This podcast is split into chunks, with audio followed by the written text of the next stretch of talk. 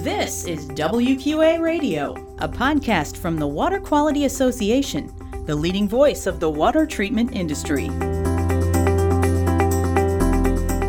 Now, here's your host, Wes Bleed. Thanks, Stacy, and hello from WQA Radio, now available on iTunes and Stitcher. This is podcast number 34. Coming up on WQA Radio. Uh, chloramines become quite a problem in California, and there's some other areas, but it goes on pretty much the whole list of contaminants that we've had for iron removal, um, sulfates. Uh, it just goes on and on. That's John Miller, president of the Pacific Water Quality Association. He'll talk about his role as national sales manager for Vertex Water Products and his position at PWQA, which is having its annual convention in October. Later, we'll have a regulatory update and check in at the WQA news desk. Coming up, my conversation with PWQA President John Miller.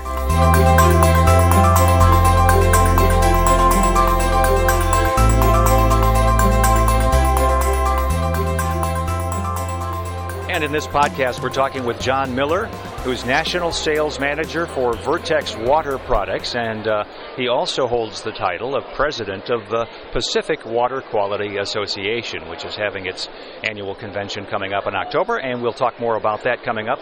Let me just uh, jump in with one more observation here. All of the noise behind us as we talk is the trade show floor at the Texas Water Quality Association convention.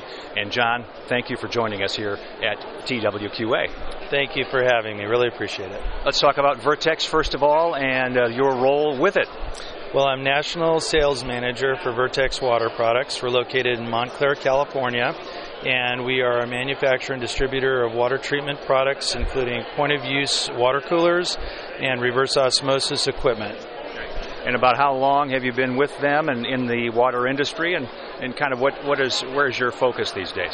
Well, currently I've been with Vertex Water Products a little over six years. Uh, kind of got into the water industry with WC&P Magazine uh, 12 years prior, so I'm pushing 20 years in the water treatment industry now.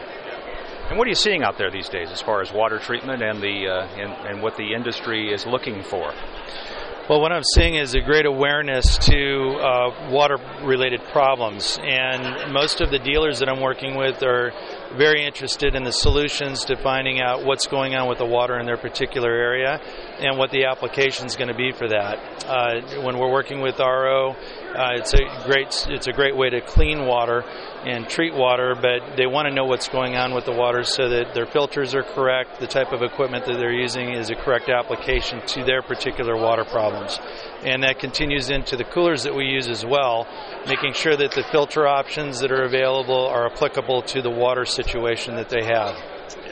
And speak to the issue of the kinds of concerns relative to contaminants themselves? Is there any one predominant? We know a lot about lead, but is are, are, there others? Yeah, lead's at the top of the list. That's one of the things that really hit on the radar again, of course, with Flint, Michigan. But it goes right on down the line. Uh, chloramines become quite a problem in California, and there's some other areas, but it goes on pretty much the whole list of contaminants that we've had for iron removal um, sulfates. Uh, it just goes on and on. So everybody's everybody. It's all on the radar. Once you hear about one, then they have a, a way of finding the other uh, contaminants that maybe they were aware of or they weren't, but they want to know about it. All right, now put on your hat for the Pacific Water Quality Association and tell us how that's going. Uh, the kinds of things the association is concerned about on the West Coast. Well, we're concerned again about all of these water-related uh, problems that you know Flint, Michigan had. It's it's across the country now, and so it's been on the radar for all of the dealers and uh, that we've been dealing with in California for a while. Um, particularly though, lead has been the biggest issue. They want to know what to do about lead. Um, a lot of communities that don't have access to municipal water sources, they're on wells, etc they have a host of other related problems, and we're trying to find solutions for them uh, on a government level. We're in Sacramento for legislative days recently, and uh, kind of going into that for a second. You know, it seems like everybody uh, that we talk to is on board with the water problems and trying to find solutions. So PWQA is working closely with WQA on that. Uh, again, to try to you know find solutions and find the best way to solve these problems as we move forward. Right. We were able to take part in a uh, DC fly-in back in March, and so we were on Capitol Hill in Washington. And one of the parts of the ask was to make sure that the legislators or their staffs would just simply know WQA is a resource.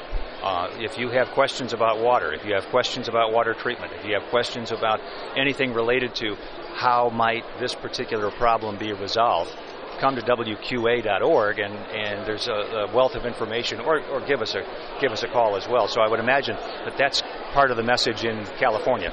Absolutely, same thing.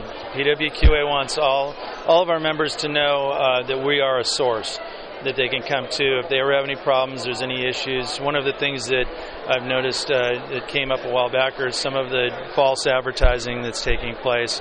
Companies trying to say that they're related to WQA or PWQA, trying to uh, leverage themselves into getting business that way. Uh, that's where WQA's had a strong, you know, hand in in making sure that that doesn't happen, and PWQA is working closely on those issues too in our region.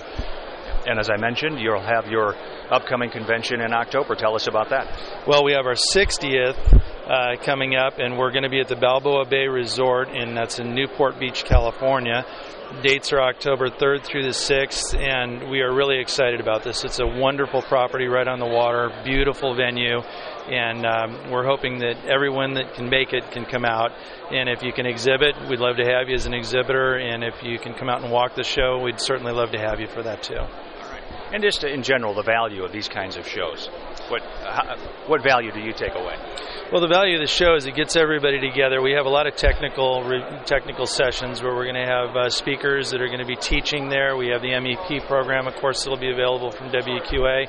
But it's an opportunity for everybody that's in the industry to get together, talk about these issues, and it's a great place to learn um, get get the most recent uh, information about some of the problems that are going on in California, and for the most part, be involved in your industry. You know, let me sneak in a plug for WQA Leadership Conference at San Diego coming up in September as well. And I know you've been involved in leadership. Talk about the value of that. Oh, it's you know paramount. You need to be there as well. That's a couple weeks before we're doing our convention, but uh, very very important to be there. It's um, you know sitting down and having an opportunity to be around a source of individuals that are um, working on these issues day to day and getting the information from them is, is a very important thing. John Miller, who is the National Sales Manager for Vertex Water Products. Thank you very much. Thanks again for having me.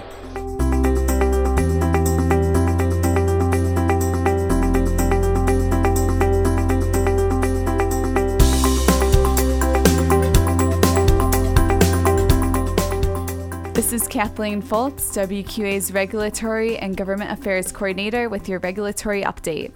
In New Hampshire, Senate Bill 57 was signed into law this summer to fund eligible drinking water and wastewater projects.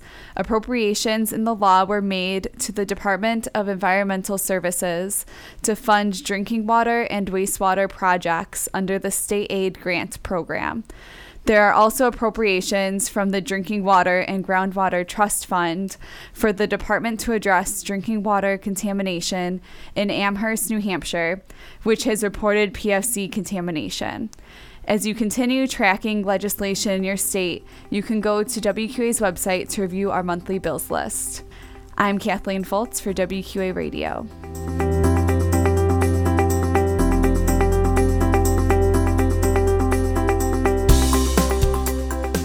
I'm Stacy Oskunsbach with the WQA News Update. Registration is now open for the 2017 WQA Leadership Conference. The conference will be held September 12th through the 14th at the Rancho Bernardo Inn in San Diego, California. Activities planned include the WQRF Benefit Golf Tournament, a sightseeing cruise of the San Diego Bay, and a reception and dinner benefiting the WQRF. You don't want to miss this. To register, please go to WQA.org. I'm Stacy Oskutzbach for WQA Radio.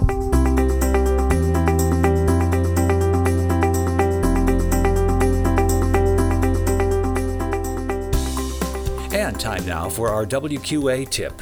Would you like to have us explore a topic or answer a specific question about water treatment? Send me your questions and I'll get an answer. Send your questions to wbleed at wqa.org. That's wbleed at wqa.org. Be sure to check out the WQA Career Center for the latest opportunities in the water treatment industry. Look for the Careers tab on our homepage at WQA.org. You can post a job or post a resume and then make a splash. Our thanks again to our guest on WQA Radio, John Miller. And thanks for listening to this edition of WQA Radio. We're on iTunes and Stitcher. Subscribe so you never miss any of our shows. And that'll do it for this show. For Stacy Ost Kutzbach, this is Wes Bleed.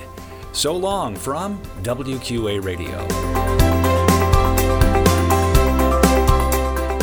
You've been listening to WQA Radio, a podcast from the Water Quality Association, the leading voice of the water treatment industry. Learn more about WQA's Gold Seal product certification, professional education and certification find certified products and water treatment providers, and find out how you can become a member, all at WQA.org. Thanks for listening.